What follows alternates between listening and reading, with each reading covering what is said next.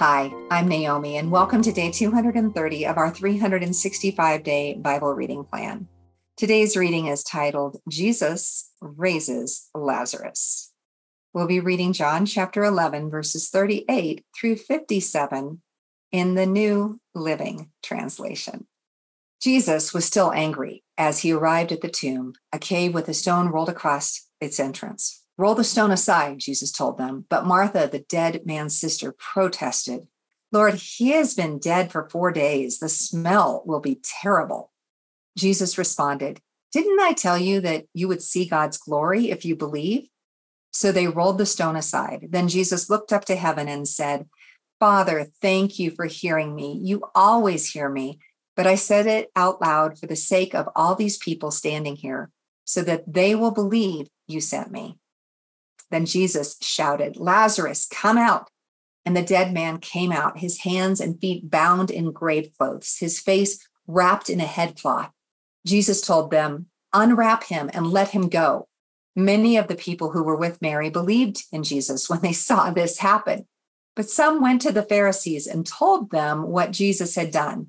Then the leading priests and Pharisees called the high council together. What are we going to do? They asked each other. This man certainly performs many miraculous signs. If we allow him to go on like this, soon everyone will believe in him. Then the Roman army will come and destroy both our temple and our nation. Caiaphas, who was high priest at that time, said, You don't know what you're talking about. You don't realize that it's better for you that one man should die for the people than for the whole nation to be destroyed.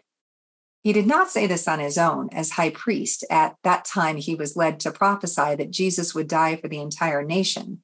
And not only for that nation, but to bring together and unite all the children of God scattered around the world. So from that time on, the Jewish leaders began to plot Jesus' death. As a result, Jesus stopped his public ministry among the people and left Jerusalem. He went to a place near the wilderness, to the village of Ephraim, and stayed there with his disciples. It was now almost time for the Jewish Passover celebration, and many people from all over the country arrived in Jerusalem several days early so they could go through the purification ceremony before Passover began. They kept looking for Jesus, but as they stood around in the temple, they said to each other, What do you think? He won't come for Passover, will he? Meanwhile, the leading priests and Pharisees had publicly ordered that anyone seeing Jesus must report it immediately so they could arrest him.